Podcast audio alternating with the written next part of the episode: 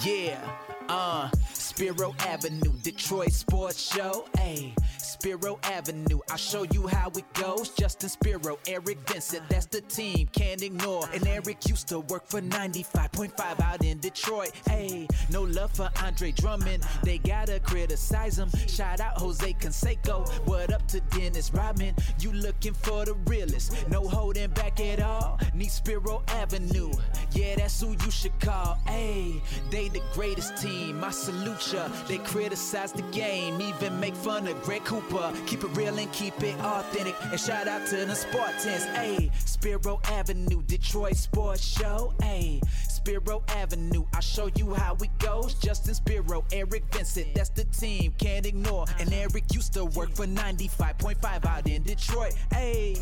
Spiro Avenue, make sure you tune in. Whoop.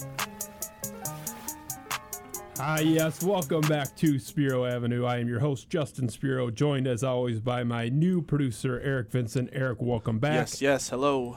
So, we got a lot to cover today. I'm very excited to have one of my favorite guests from the first couple months of this program in studio. It's it's Ant Wright on Twitter, Anthony Wright. We'll be joined with him in just a moment.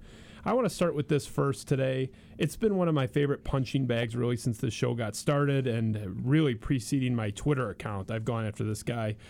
That would be Graham uh, Graham Couch of the Lansing State Journal. He is a Michigan State columnist, and let's just let's just back the things up to December thirtieth.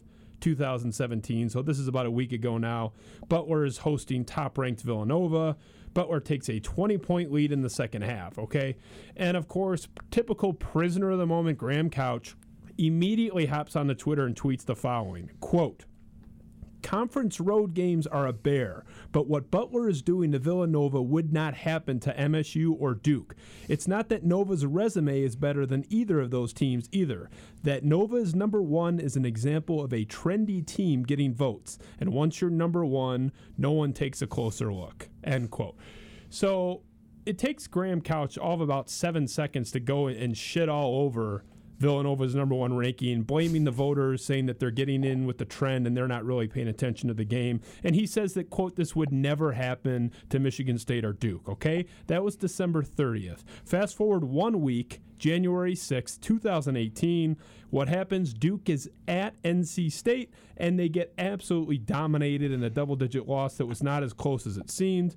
NC State, that same team that had been 10 and 5, that had just lost by 30 to Notre Dame, that earlier this year lost at home to UNC Greensboro of something called the Southern Conference. I mean, essentially like the southern version of CMU or Eastern Michigan at that point. I mean, this is not a, formidable NC State team. They bombed Duke at home. Okay, that's January 6th, one week after Graham Couch's tweet saying this would never happen to Duke.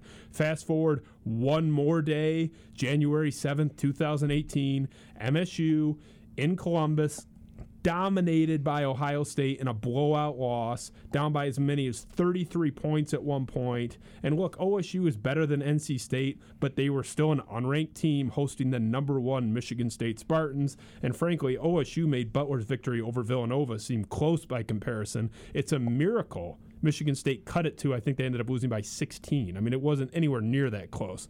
So, what can you really take from this? Well, there's two lessons. For one, if Graham Couch tweets out any strong opinion on anything, it will be disproven within seven days' time. that is a rule. It's like gravity, Eric. Death taxes and uh, in the seven day window. In the seven day window, in seven days, this was really like kind of pushing the envelope for him. Normally, it's debunked within 48 hours, if not instantaneously. So that's the first lesson. Anything Graham Couch says, it's like a strong, it's something you would qualify, I guess, as a hot take. I think it's an overused phrase, but whatever. Any strong opinion from Graham Couch, give it seven days or less, that guy his the take is going to unravel. Okay, that's lesson number one. Lesson number two: no college basketball teams are immune to a stink bomb performance, especially on the road. Anywhere, but especially on the road. And look, the takeaway from this for me, and a lot of people are jumping off tall buildings like they always do. Graham Couch is one of them. They're these prisoners of the moment. You have to understand that MSU basketball is going to be just fine, okay? We're in 2018. Let's look at the last three national championships, okay?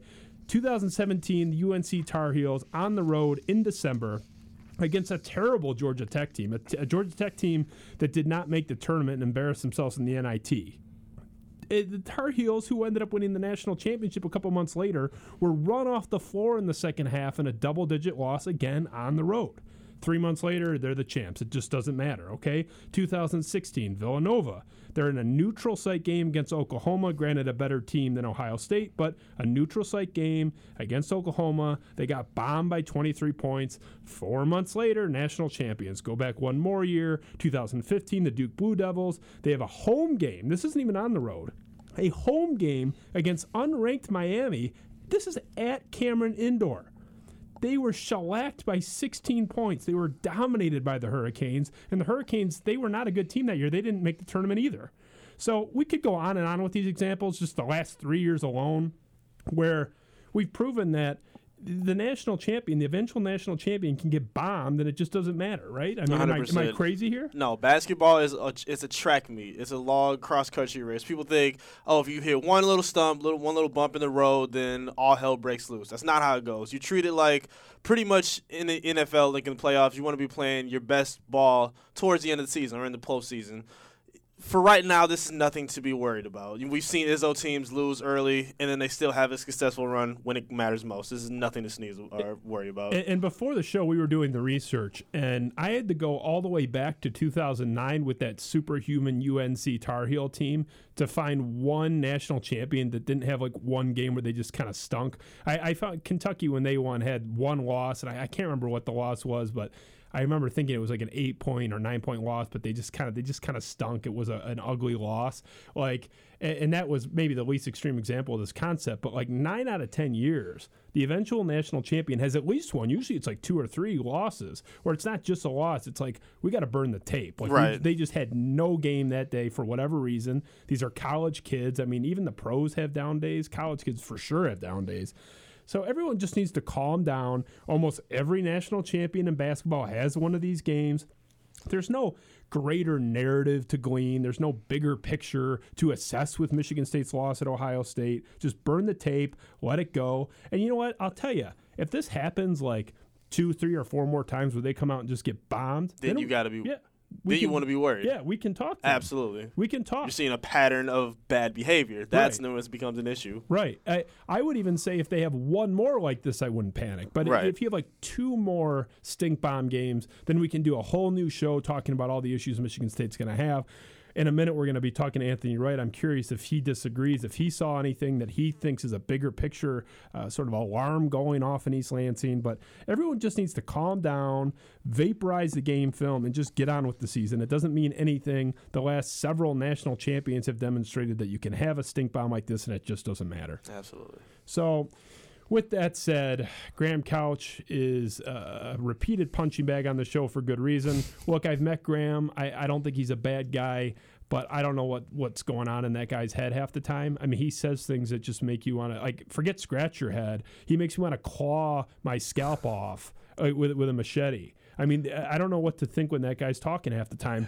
He's as bad as it gets on Twitter. Again, good guy. I've met him. I like Graham as a guy, but that that little feed, safe disclaimer. He's a great guy and all, but those takes, that, woo! That Twitter feed is. Have you ever read this guy? I think uh, he's popped up on my feed a few times. Yeah. I don't know what that guy's thinking half the time. Uh, did you did you see his take about Martin Luther King Jr. Day? He was oh, ma- he was mad I, that I'm kids. I'm very nervous off. about what. Uh, okay, please, he, please, let's keep going with that. Yeah, his ta- his take was uh, uh, his take was that Martin Luther King Jr. Day should not be a, a holiday. That it should not kids should not have that off.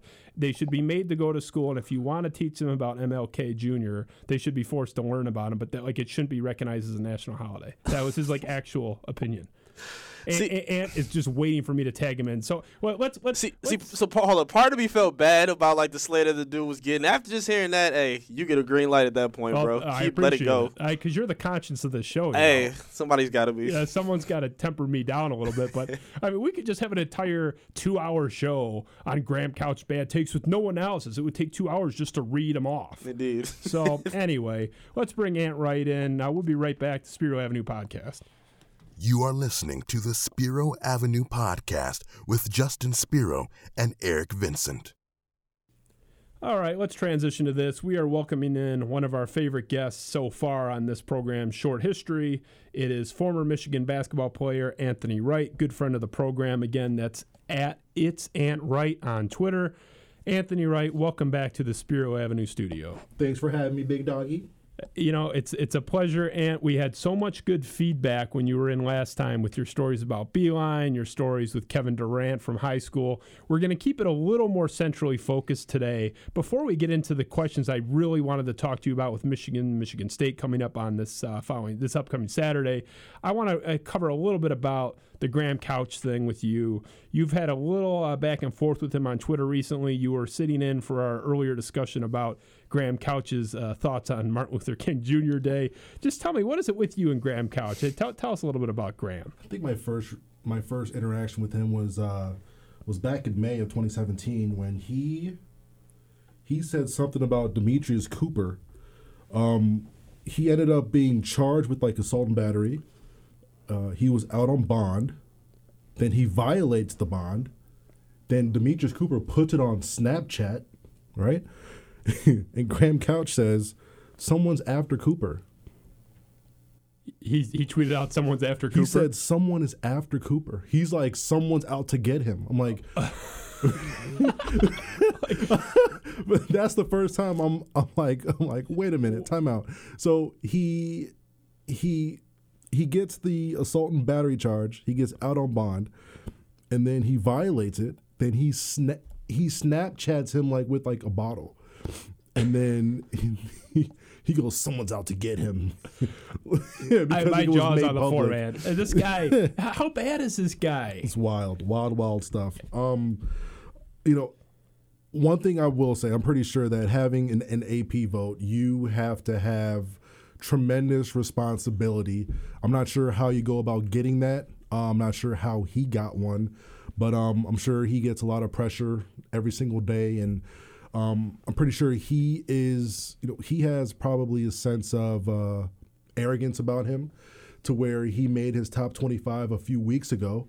And even though it's been proven wrong and wrong over and over again, he's making a new top 25 based on his wrong assessments. So um, if he could just just base it on what he's seeing now, not based on what his top 25 was weeks ago, and just be like, look, I was wrong. This is how I see it now, then that's totally fine. But if you look at his week to week, um, everything is based off of the previous week of him being terribly wrong. It's basically doubling down. He's doubling, tripling down, quadrupling down. It's so so he's in a bad space right now. And he's just scrap the whole thing and do it over again. That AP vote thing with him is a disaster. I actually read that uh, Graham Couch does not have MLK Jr. Day in his top 25 American holidays.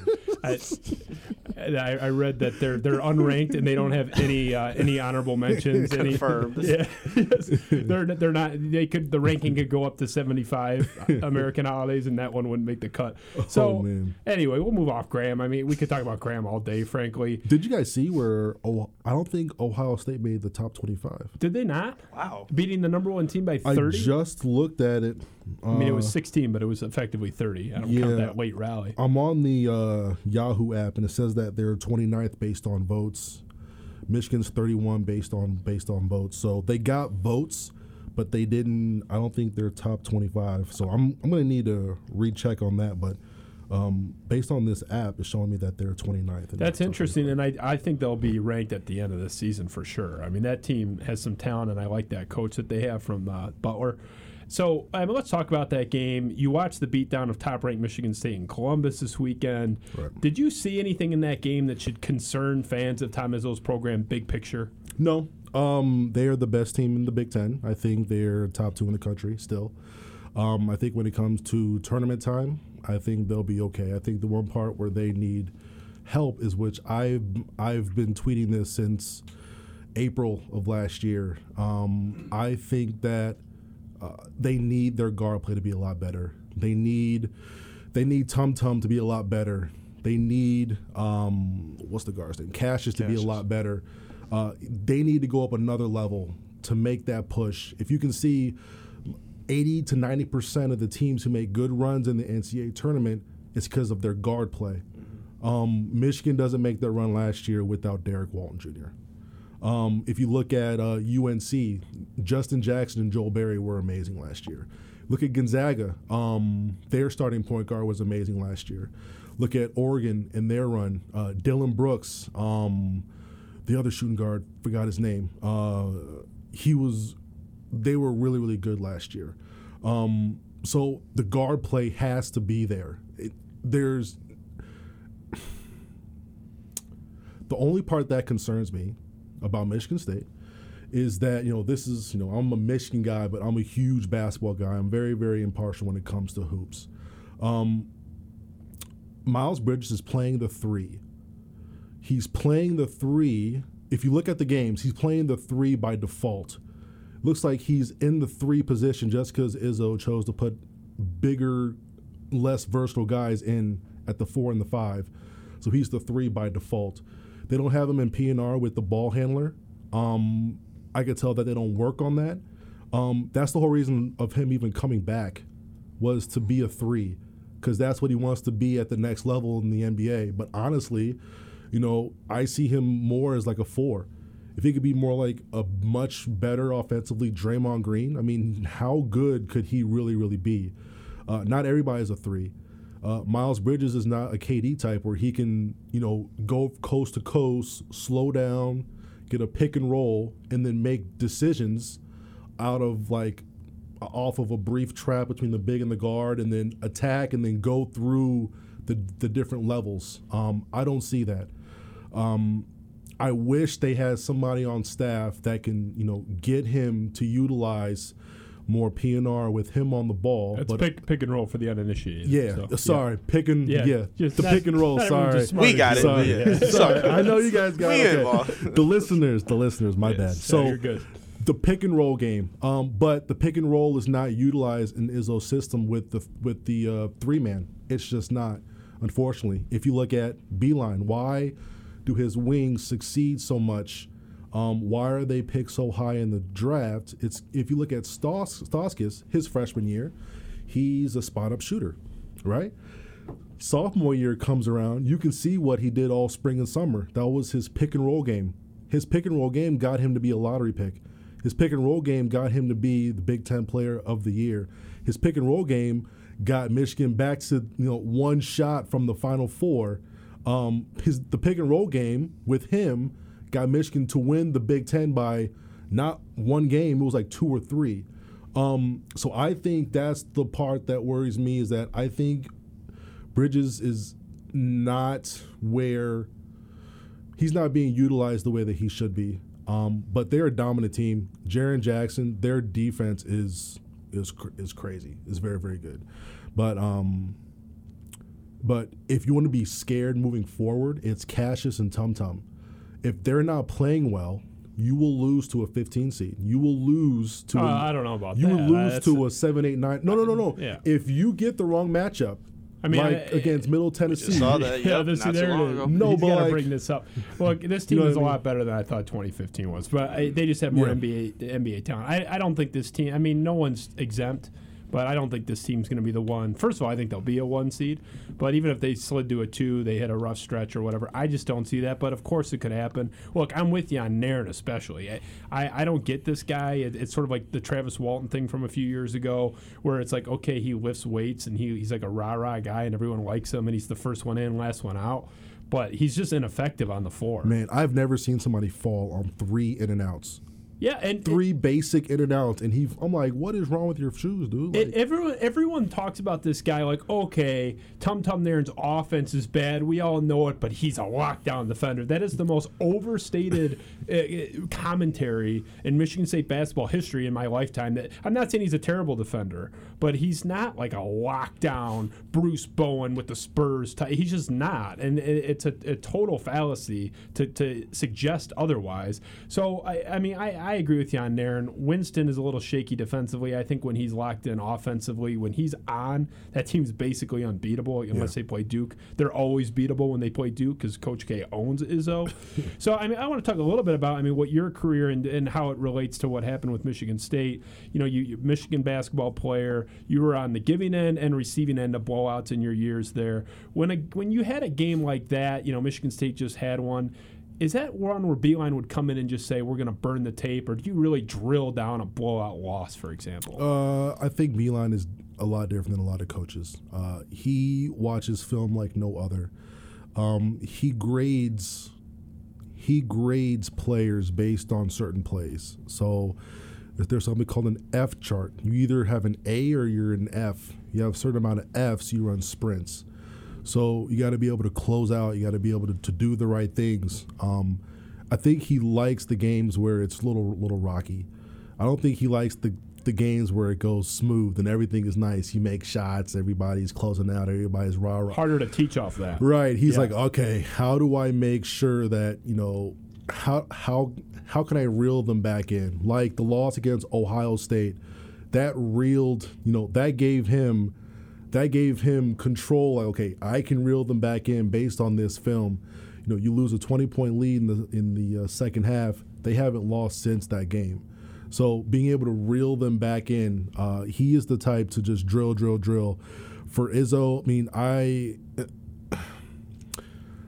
my thing is this when i was it was uh 2009 i believe where someone from the from the pistons came in and talked to us and he said that you know championship teams um, they don't get blown out very often if you look at um, if you look at from that time uh, if you looked at like the previous history um, NBA champions, if you looked at their blowout records, um, they weren't getting blown out, even if they lost only 25, 30 games. They didn't have a lot of blowouts. Yeah. So I think with Michigan State, you know, they got handled, but it was, you know, the game was pretty much in hand, but it's not like they lost by 30. It felt like 30 based on how the game was, but in real life, you lost by five possessions. Yeah, it's true. You know. Yeah. And I mean, honestly, that game, Michigan State had a lead at one point early on. Michigan State was tied with like two minutes left in the uh, first half, and then it just all went to hell. I mean, you can't you can't let Dockage hit a half court shot. that well, that's why you don't take a shot with six seconds left when you, and when you could, you know, and Izzo said That as was much. bad. It's like, come on, I mean, what are you doing? that was bad. So I mean, talk a little bit about the rivalry when you were at the University of Michigan with Michigan State. Tom Izzo makes no bones about it. He hates Michigan. He emphasizes it. Did John Beilein like ever do anything extra for Michigan State Week? Was it really talked about at all? Not really. Um, we, know, I tell people all the time, like, look, when I was there, it was such a transition era type of deal. Um, you had all the sanctions coming in from like the late '90s and early '90s, and um, you know, Michigan didn't go to the tourney for like over a decade. Um, so we were in that like limbo, like going from Amaker and then transitioning to the Beilein era, and you know, the last thing on our minds was beating Michigan State, beating Ohio State. That was very important to us, but we were more focused on let's get back to the tournament and let's get this thing going. Let's get this thing moving. Um, I had, you know, a state troll the other day say you were like two and six against Michigan State, blah blah. I'm like, Was that first, was that Mike Sterner, Sparty Mike? I don't know. He hasn't tweeted me in a while. I, th- I think he's learned his lesson. But um, you know, there is uh, you know, he's he was like, you were only two and six against Michigan State. I was about to res- respond like I actually was O for whatever against Michigan State. I never beat Right, them. right. First of all, get your facts right if you're gonna troll me.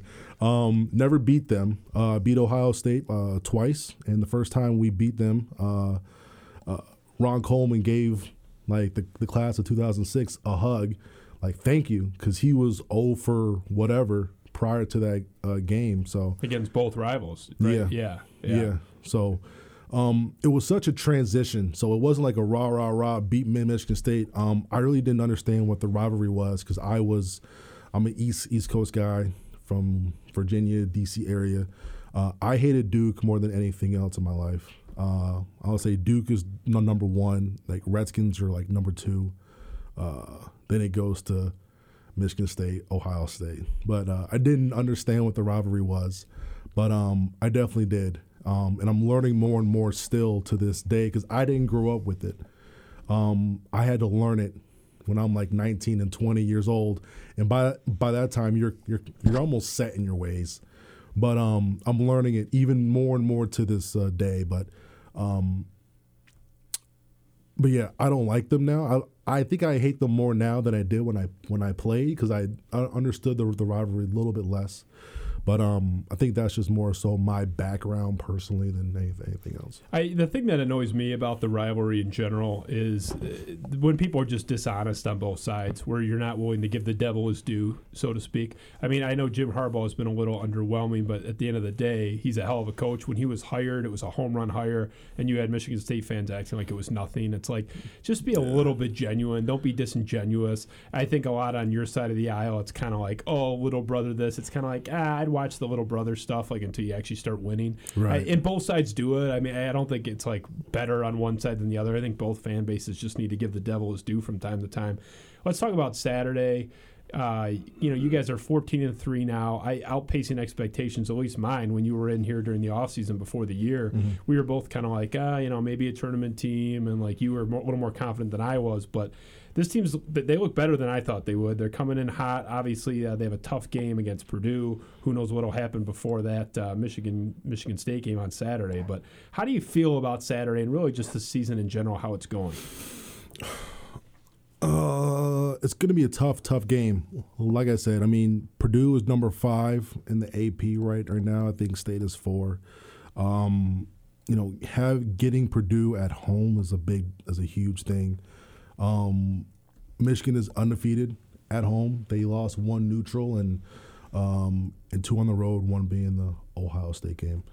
But um, I think uh, it's gonna be it's gonna be a tough game. I think you know they have more of a chance if they don't if Michigan State goes into that game undefeated in conference play. It's it's going to be interesting to see what Michigan State does with um, Rutgers. Uh, Rutgers is one of those trash decent teams. Um, there's like ten of them in the conference where they're It's super true. trash but super dang dangerous. Like Yeah. Penn State, I have Michigan losing to Penn State whenever they they play because they just they're so garbage, but they're so okay. The Talor Battle days, like just say, like they were so like frisky with the, when Battle was there, just go go off for like 37 in an upset. It's like they get blown out by like Central, but then like challenge like Duke at the I don't know. It's like weird, weird, weird stuff. But um, in that game, I am I'm expecting Michigan State to win by double digits. I think it's going to be a battle in the first half, and I think they're going to start pulling away in the in the second half. Um, it's going to be interesting to see the Matthews Bridges match matchup. It's going to be interesting. It's going to be interesting to see what does Jaren Jackson really post up? Doesn't feel like he does. Not enough. I it mean, feels like Jaren Jackson's like a Mo Bamba type where he doesn't do much except shoot jump jumpers and like putbacks. Well, and he had a he had a moment in the game against Ohio State when Michigan State was like down 22 or whatever it was, and he he had not touched the paint for the entire first half, and he finally parked his ass down there Mm-hmm. and scored like immediately. I mean, it was just like an easy little turnaround. It's like he's basically unguardable down there if he's one on one, and he just doesn't go down there. He prefers to be more of like an Antoine Walker kind of, which who I also love by the way. He's a beast. I, I loved it. and he was divisive. A- A- Antoine Walker was very polarizing with his like 38% field goal percentage, with, despite being 6'9". But I loved Antoine That's my Walker. guy. You liked Antoine too? Love Antoine Walker. I love that you love Antoine Walker. Love Guy Antoine just Walker. like eight threes a game, is six nine.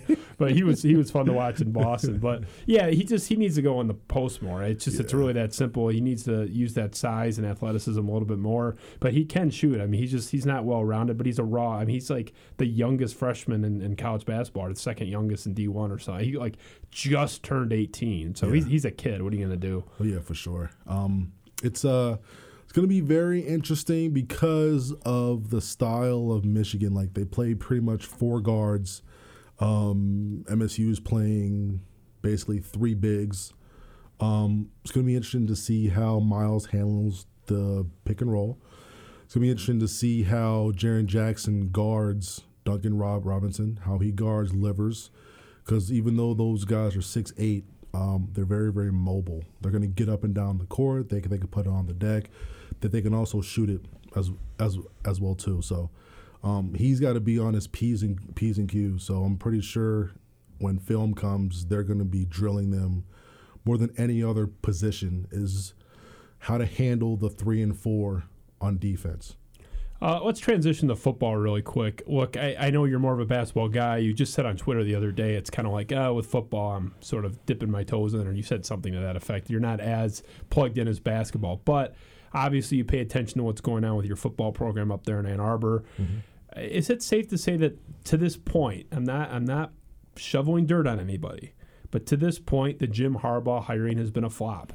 Has it been a flop? Um, I don't think it's been a flop. Uh, I think they're paying him a lot of money to finish fourth nine place. million. Nine million is a lot of money, man. I would. I mean, it, it, if you're paying them, sorry to interrupt, I'm, I'm sorry, but if they're right. paying them two and a half million dollars a year, you know, in that sort of forty or fifty range of uh, the salary rankings, you can go eight and five, nine right. and four, whatever it is. Right. The nine million, that's like 11, 12 win money. Am I wrong? Yeah. No. Uh, no, you're definitely not. Um, where, where, I've been even killed on Jim Harbaugh when he got there.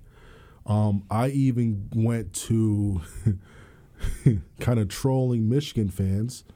Um, you know, when Harbaugh would do something, everybody's like, ah, why can't basketball do this? I'm like, look, John Beilein has won a Big Ten championship within the last two years. Uh, Jim Harbaugh has not won a Power Five conference championship in his lifetime. So calm down, first of all. But um, you know, I've always been even killed on Harbaugh. I think what he's doing is um, he's recruiting fine. Um, he is. I, I made jokes about this for like the past couple couple weeks where um, I'm saying that you know Michigan needs some more guys who get who's who has like a, a felony record. some guys who have some red red flags about their some more character. roughnecks. Yeah. Yes, like if if their character is questioned, offer them a scholarship. Like, please, yeah. just do it. Like, we have a lot of nice, soft players right now. Um, I hate to say that, but you know, it's a lot of, lot of, uh, lot of Catholic school players on that team right now. A lot of guys who, um, a lot of guys who uh, are very, are very nice, nice kids. Um, and when you look at Michigan State, you know, those guys, a lot of those kids had it very, very rough. Like, do you want, you know, the guy who was battling over who gets the last floaty in the pool, or do you want the guy who's fighting over the last sandwich? You know, who's going to win that battle? I don't, I don't care whose star is what. That whatever star that dude is, if he's a one or two star, the guy with the sandwich, he is going to take the kid with the floaty out every single time. So more players who have that edge to them. I'm not saying get a bunch of dudes from like the longest yard.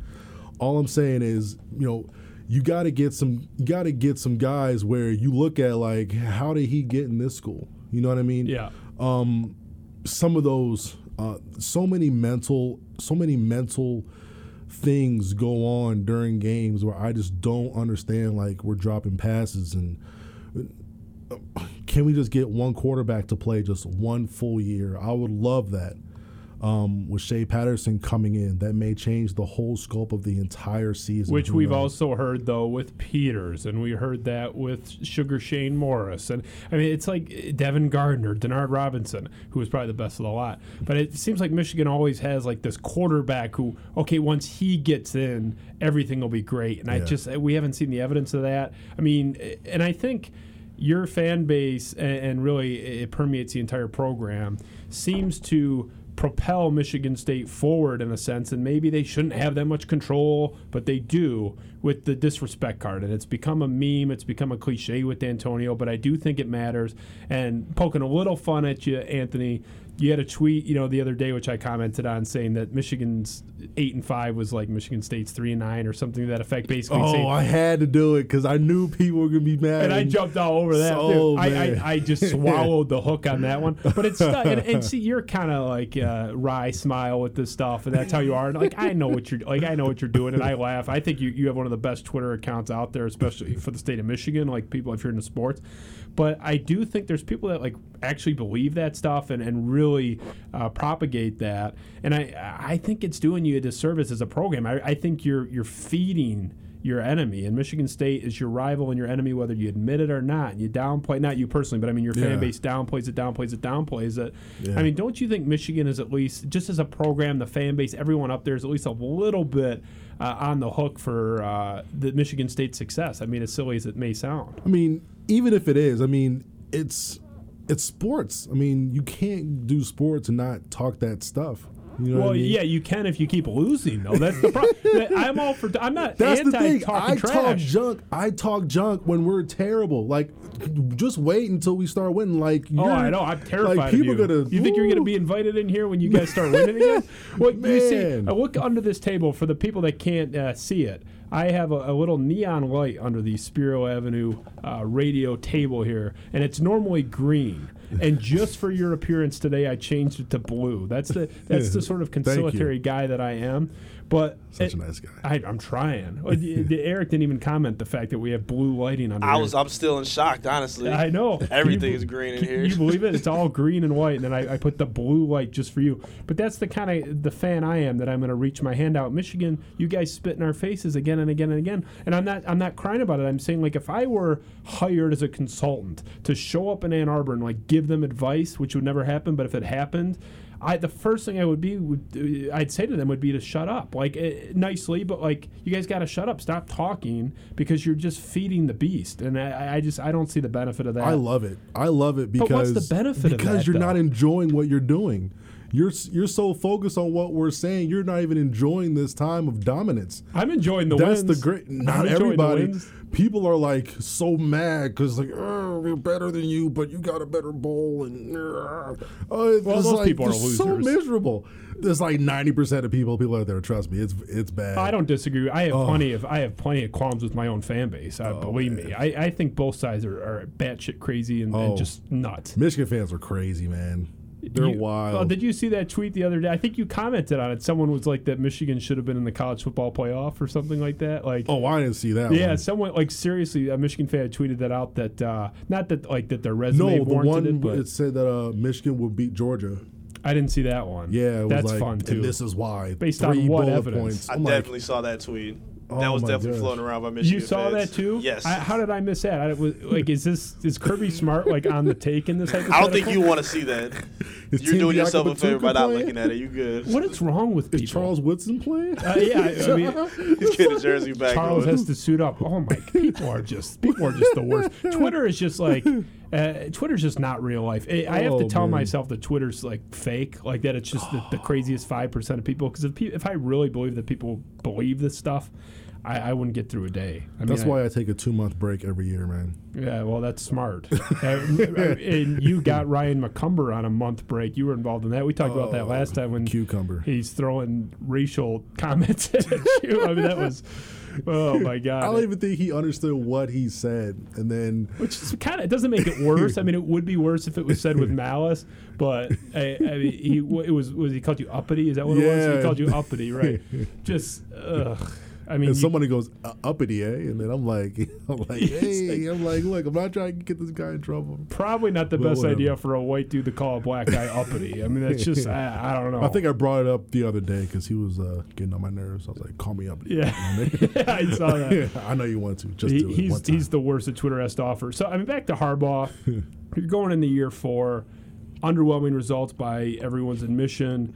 What do you need to see for you to say, look, enough's enough? Like I want him gone. I don't think he'll ever get fired, but like for you, Ant Wright, at what what do you need to see? Eight and five again? Would you say enough's enough at that point? Um, I don't think I would ever really say right now enough's enough. Um, I think um, with the guys, well, once again, he's bringing in, um, you know, there's only limit, limited number of teams who are bringing in two to three top 10 classes every four years. Um, and based on metrics, there's like maybe one, maybe two teams over the past 20, 21 years who have won the national championship without two or three top 10 classes. Uh, Michigan has that. Um, it's a very small pool of teams, like between 10 and 12 teams, no, like eight, and, like around 10 teams have that where they have two to three top 10 recruiting classes um, within a four year span. Um, Michigan has that. I think his issue this year was Um, the offense, like the offense, couldn't move the ball, couldn't get a first first down, and I'm one of those people who think that um, if Peters played against Michigan State, think Michigan wins. There's no way that Michigan is That's that's a cute opinion. Michigan is net. Michigan was negative That's- that's- five that's- turnovers, Yeah. and they still could have won the game. That's how. That is how. That is how that game. It was fourteen to ten. There were five turnovers. Michigan State had zero, and Michigan still had a drive to win the game. Like that's how much better they were. Um, I'm not saying D'Antonio out coaches Harbaugh almost every year. I'll say that much. Um, D'Antonio outcoaches Harbaugh. He gets his guys ready to play when they play Michigan. Um, all the little things D'Antonio takes care of. That's why they win. That's why they keep beating Michigan. That's why they keep beating Jim. The little things are being taken care of. Jim takes care of the bigger things, but what's the point of having all these steel bars, nothing to put it all together? Um, that's where he loses the, the the games. He has not beaten a team when he's the underdog. You know, he's not won like he's won one big game that was Wisconsin last year. Um, a team who couldn't score. I mean, come on, man.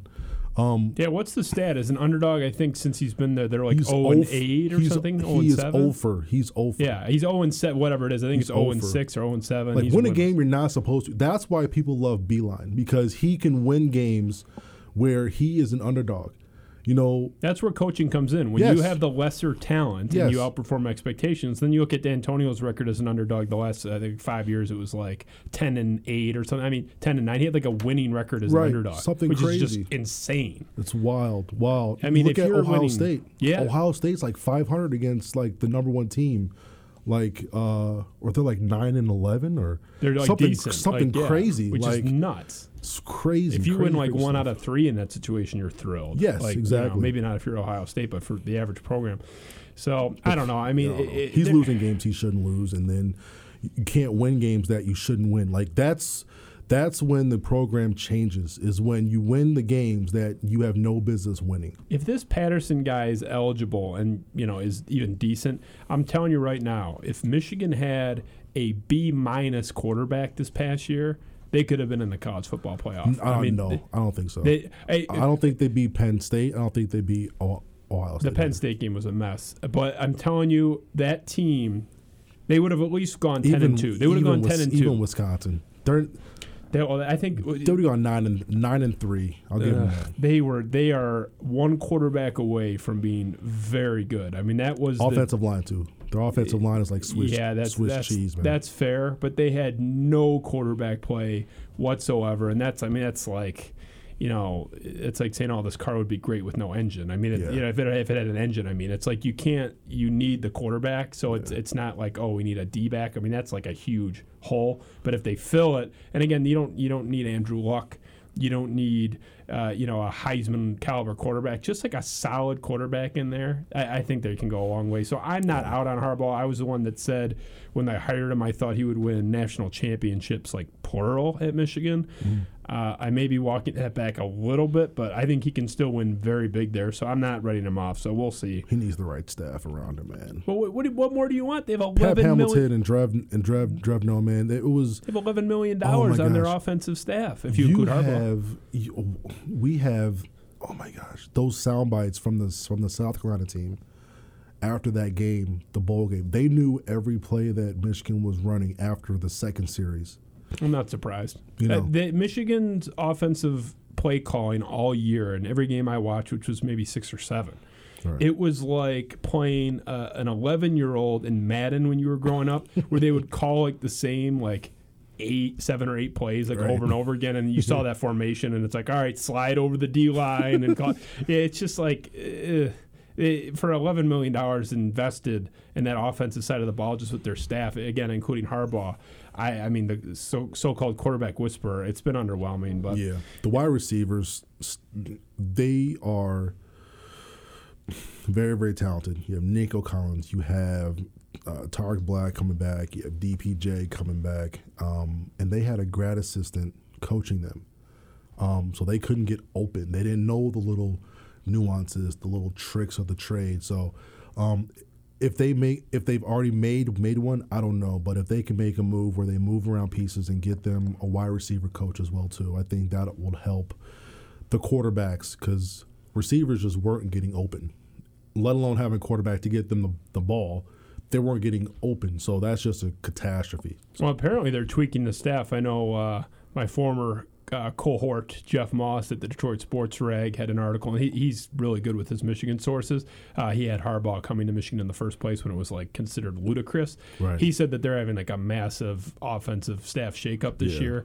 Um, he doesn't know all the details of They that, but Enos. Yeah, Who's- Enos, yeah, Enos was at Michigan State, right? Michigan State quarterback, and he was a he was like he played Michigan State quarterback. That's weird. and uh, he was Michigan State's running backs coach before Central plucked him. That's so really weird. terrible head coach, good positional coach. It is odd. Yeah, I mean, a player and coach from Michigan State, but it can happen. But anyway, we're Money gonna ra- we're gonna Money wrap talks. up. We're gonna let you get home uh, and watch the national championship game in football. Um, oh, I forgot that was even. yeah, it's, it just kicked off, so you'll be good. I got to read anyway, so I don't. There you I'll get to go. So uh, thank you again. Uh, again on Twitter, it's at it's Ant Wright. One of our favorite guests here, Anthony. Thank you so much for joining us again, and we'll have you back hopefully soon. Yeah, for sure, man. Thank you. Thank you so much. All right. These are the things we like very much. It is now time for Things I Like, one of our favorite segments on the Spiro Avenue podcast, because this show is about 87% bitching about stuff and 13% that we squeeze in so we don't blow our brains out. Eric is the conscience of the show. He's also talking me off the ledge often here. And this segment is built in to help maintain my sanity. So let's talk a little bit about this. ESPN is interviewing LaVar Ball overseas. It's one of the top stories in the news right now. He says that the Lakers have tuned out coach Luke Walton. There's this huge media outcry. And what happens? Rick Carlisle, who's the head of the Coaches Association, gets in front of the mic and just absolutely bombs ESPN. And the key with this show that we always try to offer is discernment. So not every you know taking everything always on the surface for exactly as it seems. So you have a lot of people coming out and, and defending ESPN, saying you know oh it's their right to report on LaVar Ball. They don't owe any duty to the coaching you know ranks in the NBA. All all that's true. All that commentary is spot on. And I'll, I venture to guess that Rick Carlisle understands that, but Rick Carlisle's job is to protect coaches' interests. So, of course, he's going to come out and, and rip this whole LaVar Ball storyline.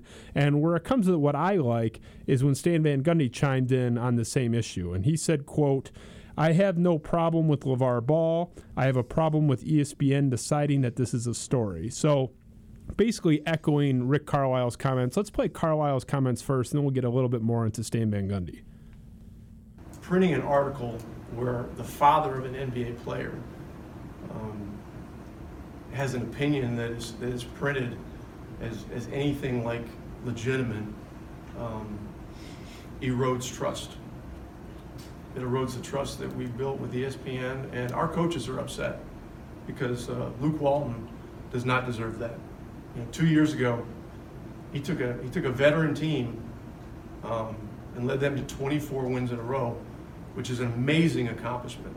And off of that, uh, you know, he earned the Laker job.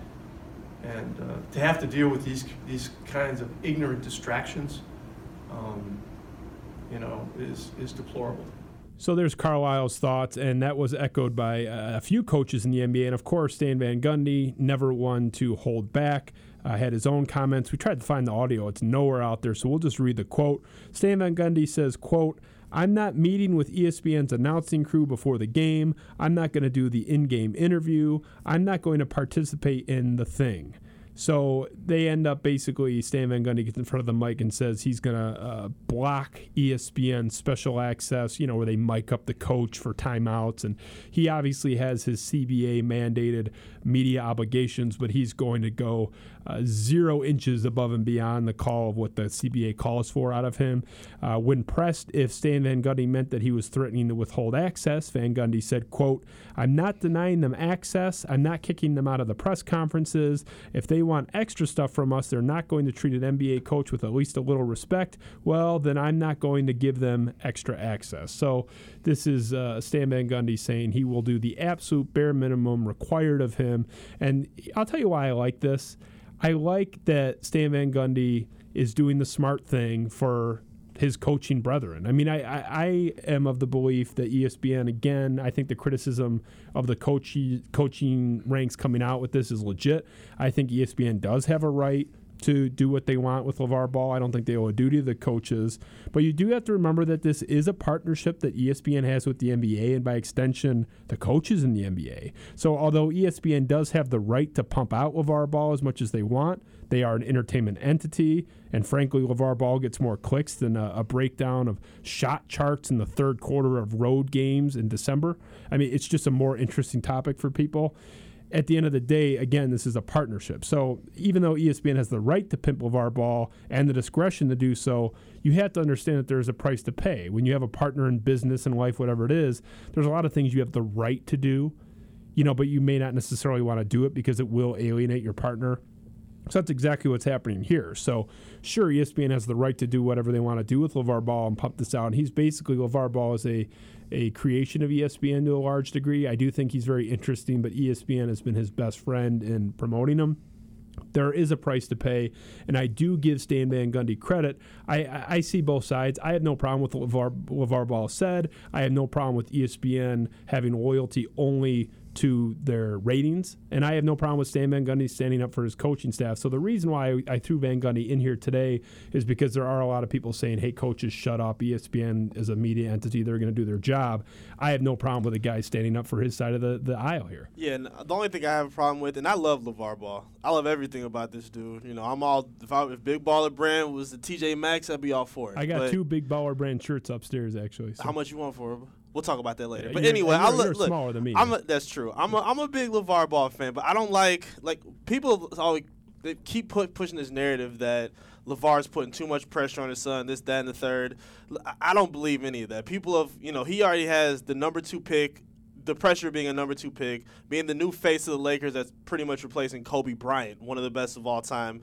But what I don't like that LaVar Ball did, I mean, he went out and said that, you know, his team, I didn't like his shot at, um, at Luke Walton. I think it was kind of out of bounds. I think when you say something like that, people assume that that could be coming from another source as well. So when people hear that coming from LaVar, it's not a stretch to assume his teammates could be thinking the same thing. Like, oh, he's having these uh, one-on-one conversations with his dad. Maybe the LA's coming off of a loss. He goes home and have these kind of convos with him.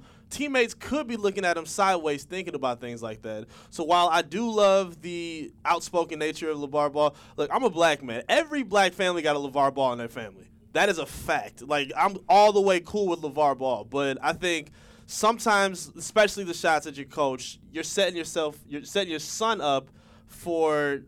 Again, I'm not. I don't care about the competition. But, oh, he's he- players are going to want to go harder and play harder against him. That's what you're supposed to do. I don't care about that. But when it comes to an issue in the locker room, and you got guys who could be having an issue with him based on you know outside views in the locker room that could leak in, that's when it becomes an issue. And I think that's what he's promoting right here. And the, the, I was listening to Colin Cowherd today, and he had a good point about this: that the criticism of ESPN pumping out LaVar Ball, I I'm I argue that he was basically created by ESPN to a large degree. I mean, he's his own guy, but they were the vehicle that drove him. But eh, you look at when Archie Manning has ever gone on the record with anything, Peyton and Eli's father, the media jumps all over it.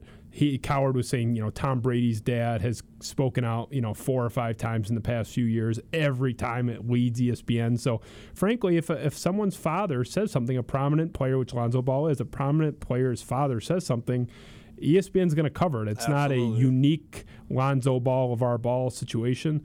Uh, eh, you know, I don't like everything that LaVar Ball does. I, for the same reason you just said, I don't like what he did here with Luke Walton. I don't think the move that he made with his kids, uh, backing them out of UCLA, was very that- wise for that them. I mean, a fan of that either. yeah, I mean, you're overseas playing ball. I'd rather be at UCLA. Picking Uh, his kid, taking his making his uh, team quit in the AAU game because he Yeah, thought the refs stuff were like that. The- I mean- he's definitely done some things I don't like, but the the general persona of what he's trying to accomplish, I am for it. I do think he's funny. I'll give him Absolutely. that. he's. I mean, the, the whole thing with President Trump was absolutely hilarious. Classic. Like, just Classic. His absolute, his rise his rise to fame in 2017 was second to none. it's just an A plus troll job. Absolutely. That interview with Chris Cuomo was one of the funniest things I've ever seen in my life. LaVar's just like, hey, he didn't call me. Yep, I, I don't. How do I know what he did? I'm, Like, a, I'm a wrestling fan. I was watching this WWE Raw he appearance took, he too. took his shirt off. yeah, yeah, I'm sitting there. Man, Lavar's Lavar's quite the character that we I think we've needed. Like I said, this isn't anything new, but it's definitely uh, promoted some great conversation. Oh, he's interesting. Uh, You got to give him that. He's nothing but uh, he's nothing if not interesting, I should say, about LaVar Ball. So anyway, I like what Van Gundy did, not because I even agree with him, but for the same uh, reason I said about Carlisle.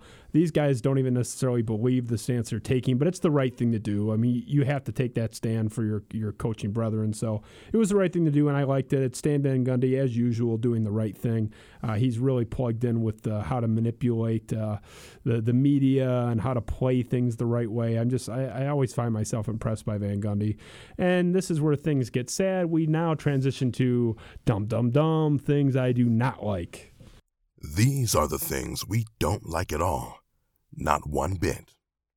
What a shock! The things I don't like this week, uh, leading with Andre Drummond, the guy who's made my Twitter profile for the last several months. I refuse to buy into the Pistons until Andre Drummond is gone. I don't buy them as anything other than a total pretender in the East, let alone the NBA. And this week, let's talk Andre Drummond's latest foibles, Eric. Okay? I know you know where this is going. Oh, the Pistons, a couple nights ago, are getting absolutely destroyed by the Philadelphia 76ers in Philly. They are down 30 points in the third quarter. Andre Drummond gets fouled. He goes to the free throw line. Everyone's heckling him. Boo, boo, boo. Nothing special. I mean, what you always get in road arenas at the free throw line. He hits both, which is, you know, I guess this year not as shocking as it would be in other years. Hits both free throws. And what does this dolt do? He shushes the crowd, puts his finger to his mouth, and is like taunting the crowd, telling them to shut up. Down 30 points. Listen to the highlight of this embarrassment. Look at this cheese. Andre Drummond is going to shush the crowd, even though his team is down by 30 points. Give that guy a manual. What are you doing? And he was laughing about it too. Funny win for the 76ers. It's just that's what losers do. I'm sorry. That is that is what a loser does. And this same crap, it's from the Ricky Davis, Johnny Manziel, Baker Mayfield, Nick Young, Swaggy P cloth. It's just immature, childish crap. And if it's like the third or fourth best player on your team that's kind of a jackass, it's okay. Rasheed Wallace was kind of a jackass, but he was not far and away the most important player on the Pistons when they won. You can get away with your third or fourth banana being kind of a, a, an idiot and, uh, sort of going off the rails. Not when it's your franchise guy that you're building the team around. It, it's the most embarrassing thing I've seen in this town since Roy Williams, the former Lions receiver, would signal first, First down. down. He he would say, he would throw his arm out. It, the, the Lions would be getting bombed. They'd be down by four touchdowns against some mediocre team, and he would get a, a first down on like a meaningless third and seven. He'd get eight and a half yards. He would pop up and taunt with the first down sign with his arm. It's just, I mean, you remember he, was notorious Oh, for that. I loved Roy Williams until he did that. Well, That- yeah, I liked- was I a liked him huge. Roy fan, but yeah, we literally just talked about this last week. You sometimes you want to see athletes. First of all, be self-aware of the moment, dude. You're down 30 points. What the hell are you shushing the crowd for? a bad look. You're getting abused by Embiid again. Joel Embiid might be, I think, the best center in basketball, and he's abusing you again. Dre, you finished with 10 points. You're not doing anything productive, and then to go down, like I said, we were just talking about this last week show that you care a little bit more about you shooting. Like you should be proud of your free throws. You definitely made improvements in that aspect. You're down 30 points, and the most you care about right now. You saw him right after that. He was like laughing and yucking it up on the bench when the game was over. It, it, just gives a bad impression in you know in the in the eyes of the of the outside. It's know, just a like, bad look. And you think of guys that have been franchise players for NBA champions. I mean, LeBron James comes to mind. Not that LeBron's never had like a goofy moment in his life, but find me the tape or find me the article talking about the incident where LeBron James was down 20, 30 points in a game and was like goofing around. I mean, the guy looks like he wants to murder everyone when he's down. Kobe Bryant was the same thing, almost like to a more extreme extent. You would never see Kobe shushing the crowd when he was getting bombed. You just wouldn't see it. What would you? What would imagine a rookie did that for Gregg Popovich? oh my God! He's cut the next game. Oh, if a rookie did it, especially, but Pop Pop would go off on anybody doing that, but especially a rookie doing it. But that's just, and that stuff's like allowed to fly. Like if I'm Van Gundy, I didn't see if he said anything to him, but if I'm Van Gundy, I would be like, "What are you doing?" I mean, just you can't really yell that much at a, a guy that makes like 20 times your salary. It's just the NBA doesn't really work that way. It's Yeah. not like it's not varsity blues, high school football, but you got to be like, what, what are you doing, man? And SVG used to, well, not used to be. He still is that kind of coach. You know, you see him getting on guys like Luke Kennard, Stanley Johnson. But this is still a very young team. I was really worried about that when the growing stages went early in SVG's coaching years of the Pistons, because you don't see. It's it's troublesome to see a harsh coach come down on kids when they're not playing or behaving how they should be. Something like this, you need to get in his ass. That's not acceptable in any stretch of the imagination. You don't shush the crowd or act like you have some leg up when you're down 30 points. You're getting your ass kicked. Act like it. Well, uh, it- oh, sorry, go ahead. No, I just it's just just show some. I, I don't know. I don't really know where to go from that. I, I just it would be bad if anybody did it, but it's Yeah. it's especially bad when you're the franchise player, you're ostensibly the tone setter. That that's why this organization will never win anything of significance with this guy as the franchise player because he sets the tone, and the tone i- is lackadaisical. It's you know we can be engaged one night and then not the other. We'll disappear in this fourth quarter. Maybe we'll show up for this one. It's just everything is kind of willy nilly, and everyone has always misinterpreted my Andre Drummond commentary as me saying like he sucks or something. He's a good player. I'm not saying Andre Drummond's a terrible player. He's a good player. He's a very good player. I would even venture to say, but he's not the guy that I want as my franchise guy, and that's exactly why that kind of crap. It says a lot about him, and you can make a big fuss about his free throw improvements. He is still exactly what he's always been, and that is a, a petulant guy that is never going to fall in line and never carry the banner uh, to a championship. And I thought it was embarrassing that you had the 76ers broadcast team ripping on him after that happened in that Yep. game. And we have that audio too. Let's play that. Drummond try to tell the crowd to be quiet after he made both of his free throws. I guess he figures being down 30 but making two free throws is enough of an accomplishment. So it's nice that Andre Drummond bringing shame and embarrassment upon his home, himself, and the entire city of Detroit. It's just it's just the same with this guy. We could do this every week. Eh, He's he embarrasses me as a Piston fan at least like twice a month. I mean that's just how it is. So you're never going to win a title with that guy as your franchise guy.